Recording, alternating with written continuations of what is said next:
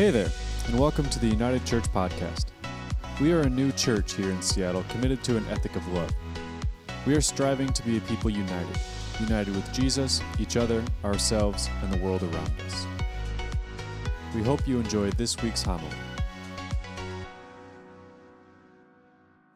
When we gather together on Sunday mornings, it's an opportunity for us to begin to peel back some of the layers and see a little bit more clearly who this God is. Every time we gather together here, we gather together as a community of people, a group of people that are in this process of journeying together to figure out and understand just a little bit more who this God is. That, that we can actually not only understand Him, but grow in depth of relationship with Him. It's a, it's a process that continues and continues and continues. And that process is molded and formed and shaped by the people that are here in this space. That together we, we arrive at this space and at this place to, to dive in together, to understand a little bit more together, and have each other push us and prod us and pull us and tug us and, and whatever to understand more about who this God is. This morning, our question comes from our community. It comes and it bubbles up, and it's a very awesome question. Is spiritual growth and social justice mutually exclusive? I love this question. In fact, this is one of the questions that I've been the most excited about, one of the ones that I've been the most excited to kind of dive into together, to kind of begin to understand how these two things function together and if they do at all. When I was a kid, I spent a lot of time with my great grandmother Spitzer. That was her last name. Grandma Spitzer is, is what we uh, knew her as and how we loved her. And I would go over to her house on a pretty regular basis and have a fried bologna sandwich. Mmm, fried bologna sandwich. I mean, she made these amazing fried bologna sandwiches. And I knew Grandma Spitzer specifically for the fried bologna sandwich, as well as Checkers and Connect Four. Because that's what we would do together before descending into the basement where my great grandfather, my great grandpa Spitzer, eh, had long passed before this time, had this immaculate collection of gems and rocks that he polished and had on display in the basement. It was like a living museum. And it was awesome. And I thought it was one of the coolest things ever. And I would go down there, and Grandma would always let me walk away with something from the collection. Whether it was a rock, whether it was a arrowhead or a tomahawk, because they also toured the country going to sites excavating things. And they, they found uh, uh, First Nation people like arrowheads and, and, uh, and, and tomahawks. I've got a couple of those like hanging out at our apartment kind of thing. But there was nothing cooler than the dinosaur bones. I'm not kidding. They have two gigantic dinosaur bones. I have no idea what they are or where they're from, but they they were just in this box, and you could touch these dinosaur bones. It was like, oh my goodness. I remember when my dad decided, uh, that, or when my mom retired and my parents were on their way to move to Florida, which is one of the two places that retired people go to. Florida and Arizona, when they decided to make their trek down to Florida, my dad was uh, cleaning out their basement and had the box of dinosaur bones. And I looked at it and I was like, What are you doing with this? He was like, It's not going on the truck. And I was like, What do you mean that's not going on the truck? That's going on the truck. He goes, No, I just thought I'd give them away. I was like, You will not. Those are my dinosaur bones now. I'm not taking them with me because I can't get them on the plane to get back to Seattle, but they're not going anywhere except with you down to Florida. And when you guys are dead and gone, they will be mine, okay? And he was like, okay, great, great, great, whatever, whatever. So we loaded them on the truck, and I made sure that they made it on the truck. But here's what's so fascinating about Grandma Spitzer. I had no idea who she was as a woman until after she had passed. I knew her for fried bologna sandwiches gems, and dinosaur bones. and checkers and, you know, Connect Four. That was it. That's all I knew. But I'm so fascinated by how the stories of our own history and our lineage form us and shape us, especially after the fact. My great grandma was a pretty remarkable woman, things that I knew that she was a missionary of some sorts in the States, but I had no idea exactly what it was. And I, I won't forget, it was probably five or six years ago, I stumbled across this book called Don't Ever Give Up by Robert Hunter. He was a pastor in my hometown of Decatur, Illinois. But he was a missionary sort of pastor there to create an African American church in a pretty segregated part of the state, a, a, really difficult part. And the beginning chapters of one of, or the, the beginning lines of one of the chapters in this book, chapter 16, I arrived in Decatur at the train station on schedule and was picked up by Mr. and Mrs. Spitzer. While we sat around their dinner table, I learned some of the history, and he, he goes on. And he begins to talk about my great grandma and some of the things that she was doing. Now, here's what's remarkable about this story this was in the 50s when black men and women did not share a dinner table with white men and women. And here they were gathered around. Not only did they pick him up from the train station, but they invited him over and had dinner with him and learned about all of the work that she had been doing to reach uh, African American little boys and girls throughout the neighborhoods and teaching them about who Jesus was. The story continued that not only was she doing these sorts of things, but she was actually fighting and advocating for them as a part of her own church, saying, We need to do something about these kids. Now, again, my hometown was pretty segregated place. Of course, it was in the north, so it's not like the super segregation that took place in the south, but there was still a, a, a demarcation, a line of demarcation between black and white within this hometown that I grew up in. In fact, the, the denomination that I grew up in, the General Association of Regular Baptists, yeah, super fundamentalist denomination kind of thing. They did not allow black church black churches into the white denomination. They said, no, no, no, no, no, no. You gotta, you gotta create something different, something separate. Grandma fought for this new pastor and for this new church to be welcomed in to the fellowship together as a whole part of the body. That there was no distinction between black and white in the 50s. This is what she fought for. This is what she did. And I was just like, I had no idea that my grandma was such an amazing woman that fought and worked hard and tirelessly to make sure that all people were looked at as equal, especially within the church. In the late 70s and, and early 80s, my Aunt Diane was a missionary to Russia. But she didn't live in Russia. She didn't ever make it into Russia, mainly because Russia was closed at that time to any sort of Christian coming in to do anything whatsoever. My Aunt Diane was a part of a train of like people that were, were figuring out ways to smuggle the Bible into Russia.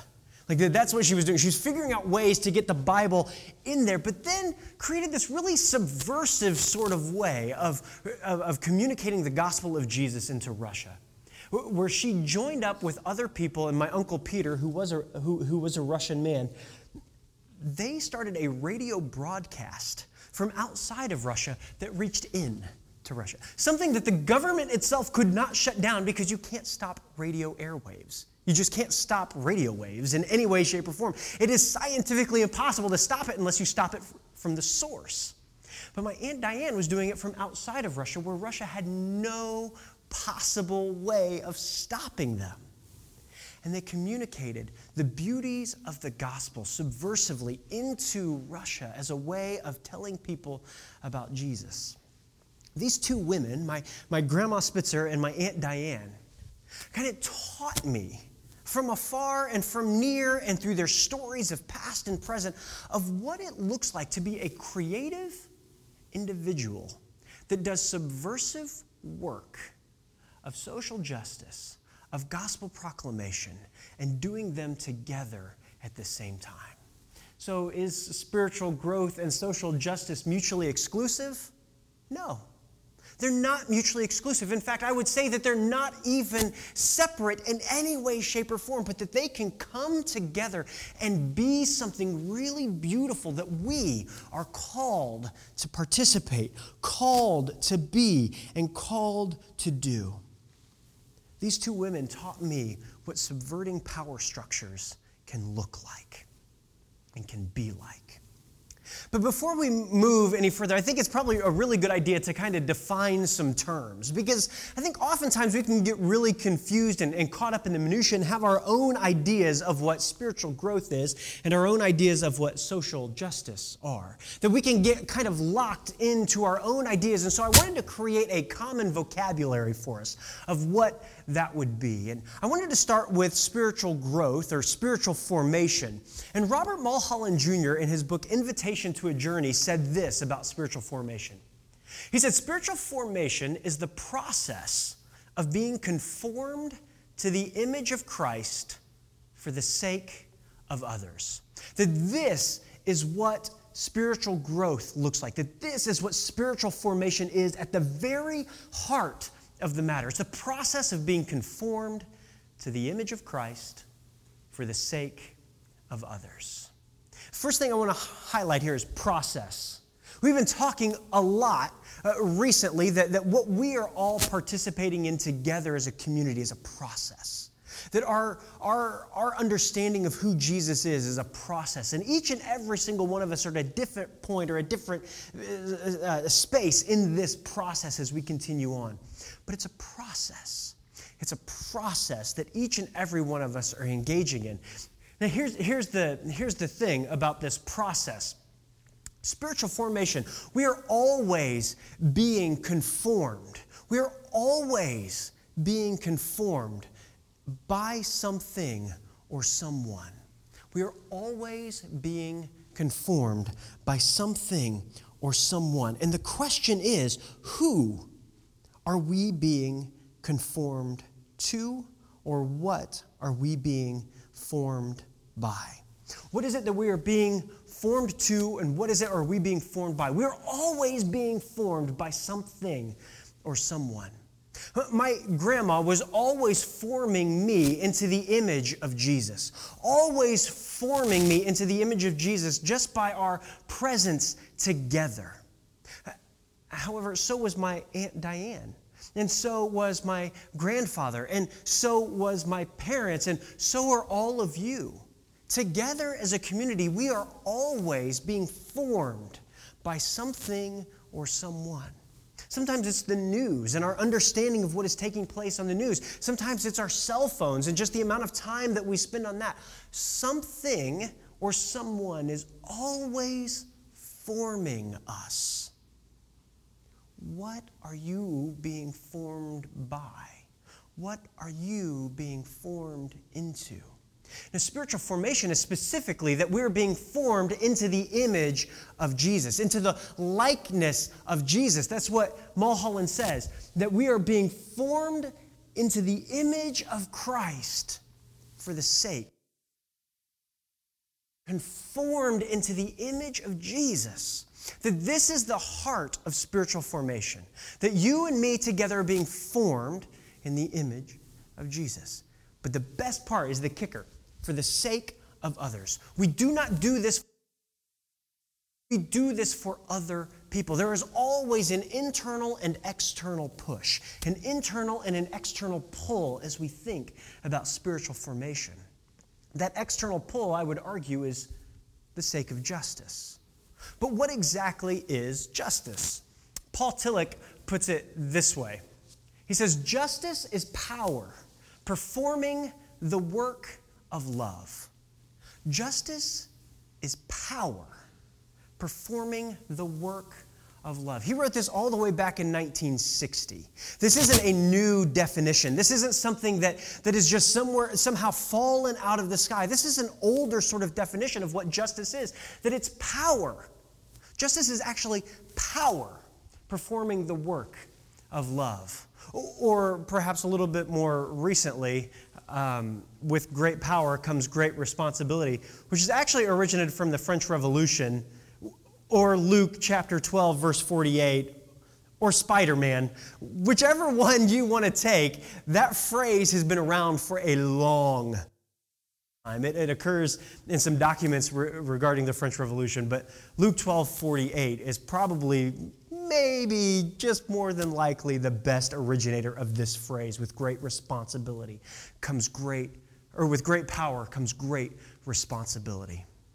That you and I have a sense of power about us, that we have the ability and the, and the potential to create great change in our culture, in our society, in our community, in our neighborhoods, in our homes that each and every one of us holds some semblance of power to make and create change. And with that, we have a great responsibility to actually engage in that, to do that, to, to, to make and do change at a very profound level.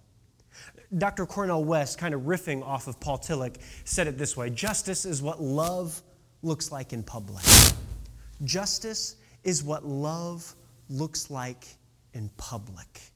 I absolutely love this phrase that justice is what love looks like in public. It is taking Tillich's phrase and kind of condensing it down into a more modern understanding of what justice looks like. If justice is power, it's what love also looks like when we engage with the systems and the structures around us to create something new, to create a sense of equality and to create a reality of, uh, of, of equity within our society and within our culture and within us as a people.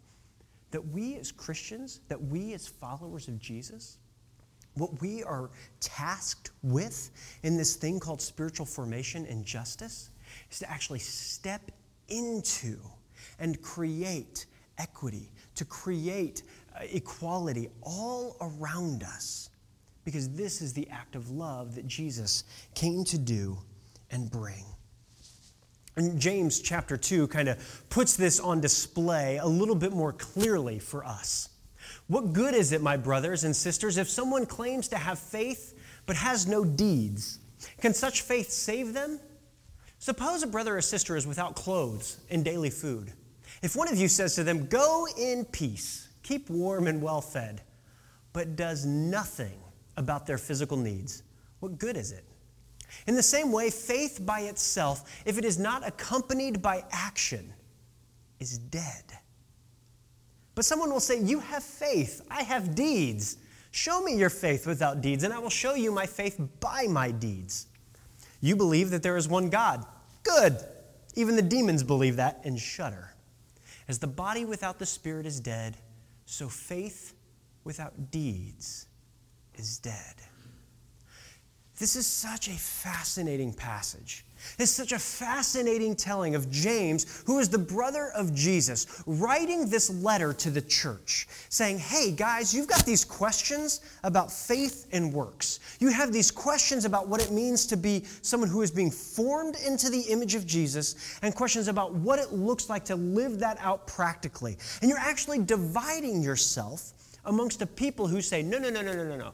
This is just about what we do. Or people are saying, no, no, no, no, no, no. This is just about my faith. This is just about my growth. This is just about my spiritual formation. And that they are two diametrically opposed sorts of things faith and works. And that's what we need. But here's my favorite. My favorite line in the whole passage is right here. Show me your faith without deeds, and I will show you my faith by my deeds. You believe that there is one God. Good. Even the demons believe that and shudder. Best part of the whole thing. It's kind of funny if you think about it. Just think about it for one second. Think about it. This is hysterical. Even the demons believe that there is one God. What is separating you from the demons? What is separating you from evil? What is separating you? It's not belief, it's action. You believe that there's one God? Great. So do the demons. You're on the same team there. Show me something different. Show me something new. Show me something beautiful and crazy and awesome about what it is that you believe. Don't just believe it, do something about it. Engage in creating equitable and equality Uh, places in this world around us. Do these beautiful and amazing works all around us. Just do it. I, I think it's hysterical. Sorry. You might not find it funny. I find it really funny. Even the demons believe it. Great, good for you. Like, this is James being like super sarcastic and super just like blunt and poignant all at the same time. Like, good for you. Way to go. Scripture's funny. Scripture's funny. Sometimes we just have to work to get the joke. all right. Anyhow, so we have this sort of, sort of thing that is taking place where we have created this dichotomy between, between uh, what we do, justice, fa- uh, justice and works, and this, and we also have this dichotomy of, of, of faith and of belief and of spiritual formation, and we've, we've kind of tried to separate them. However, as, as our friend Hannah has kind of pointed out uh, to, to, to a few of us, there's this thing called the fruitfulness pendulum where we kind of go back and forth. And it's not something that is split in half. It's not something that says, oh, here's faith and here's works, and we do neither one. It's something that we actually shift back and forth between. That we shift back and forth between faith and works. We shift back and forth between how she would put it is rest and work. Like that there's this space of rest and of belief and allowing God to form us in this space. And also this place of work where we, we get active and we do things and we're also formed there. That spiritual formation actually happens in both of these spaces. And this whole pendulum right here is where we are being formed in the image and the likeness of Christ for the sake of others. It's faith and work, it's Sabbath and it's work. And here's what's really cool about the fruitfulness pendulum is I think sometimes we, we want to stay on one side or the other. We want to stay in this area of rest, of just being like, you know what, I need to be one of those people that, that, that is just, just praying and, and contemplating for others, and I just need to be in this space, and that's all I need to do. All I need to do is pray for the world. I just need to pray for, for others, and I'm going to sit in this space of rest and of contemplation and being. And there's another side of it where people say, no, no, no, no, no. That's a terrible idea. Just sitting over there and praying all the time, you're not doing anything. It's horrible. You can sit over there and that's great, but I'm going to get to work. I'm going to do some stuff. I'm going to do some crazy things. And we're going to be doing, doing, doing, doing, doing. And yeah, great, you can pray for us and all that stuff, but what I really need you to do is get off your butt and get over here and help us create the change and make the change. And there's like this fight that happens between both sides where those that are working, like, you need to quit praying, you need to come and do something. And those that are resting over here, be like, no, no, no, you need to stop working, you need to come over and pray. And like, this just fight back and forth between two sets of people. But what's actually happening in the space is we need both. We need to be a people of balance, a people that are swinging back and forth between rest and work, a people that are finding spaces to, to, to, to pray and to contemplate and to allow God to pour into us so that we can then go out and work. And we need to be a people that are not only just sitting in the space, but going for the sake of others. And people that are working need to take a moment to step away and come back and find rest.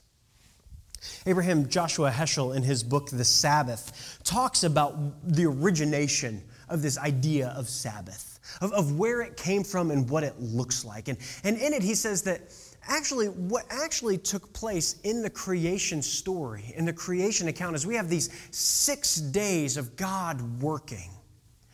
But do you know what happened before creation? When there was nothingness? In Genesis 1, it talks about how the earth was, was, was void and empty, but that only happened after God spoke, right? What happened before God spoke? What was taking place before God was?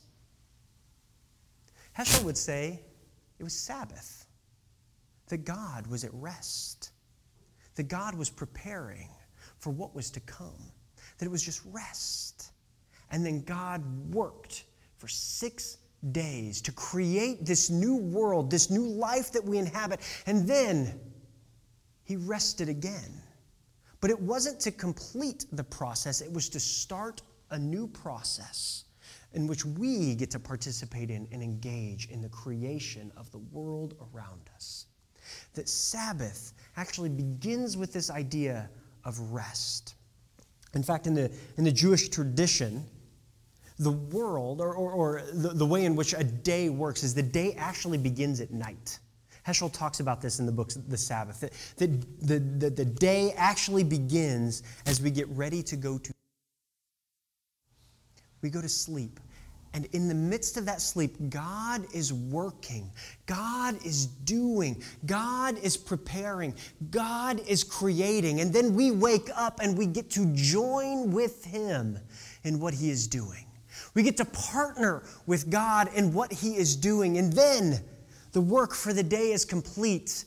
And we go back to sleep to start a new day in which God is at work, creating and doing and being.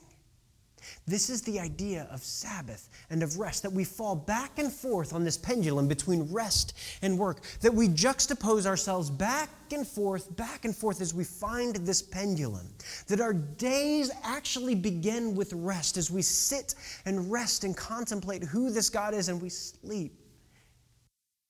Knowledge that God is at work all around us doing all sorts of amazing things.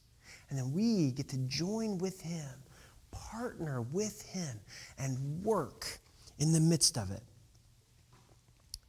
Micah 6 8 in the Talmud, which is also a, a Jewish text, says this Do not be daunted by the enormity of the world's grief.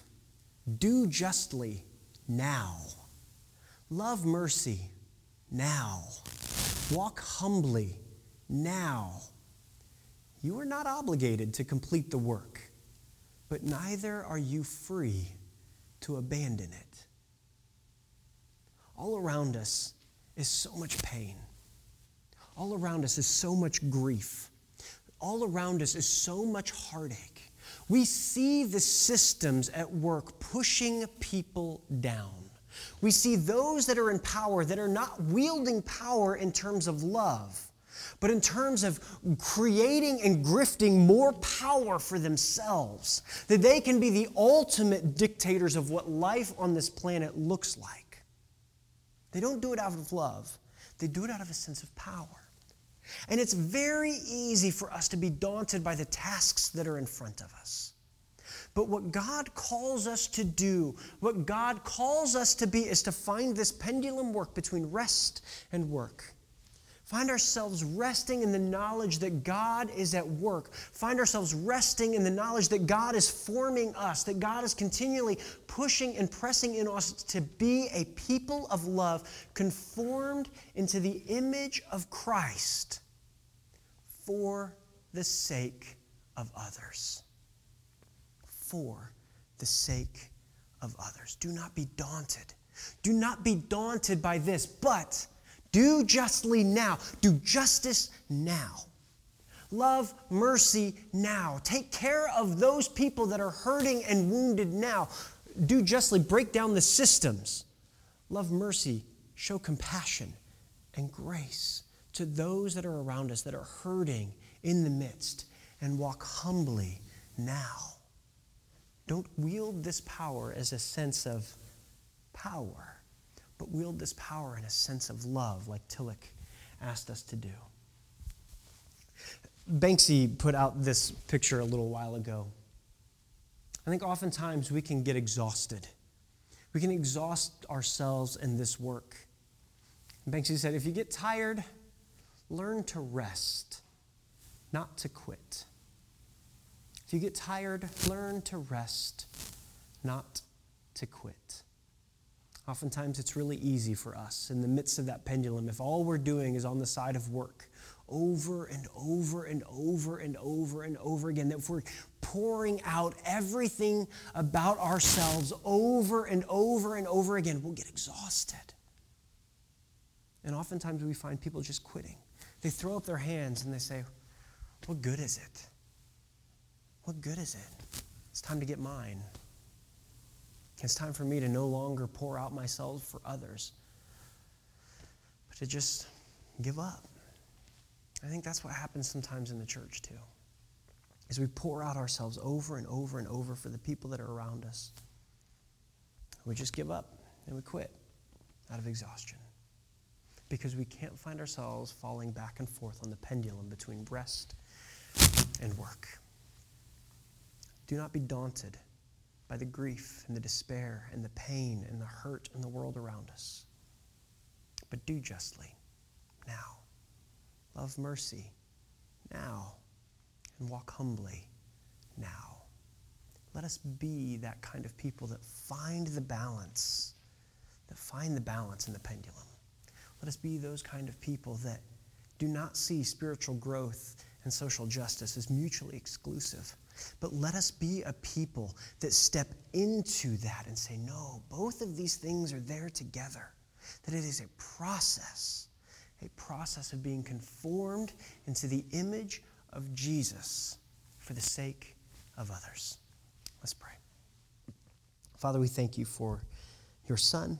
We thank you for the ways in which he showed us and taught us and encouraged us to, to take care of others, to break down the systems of injustice and oppression around us, no matter how large or how small.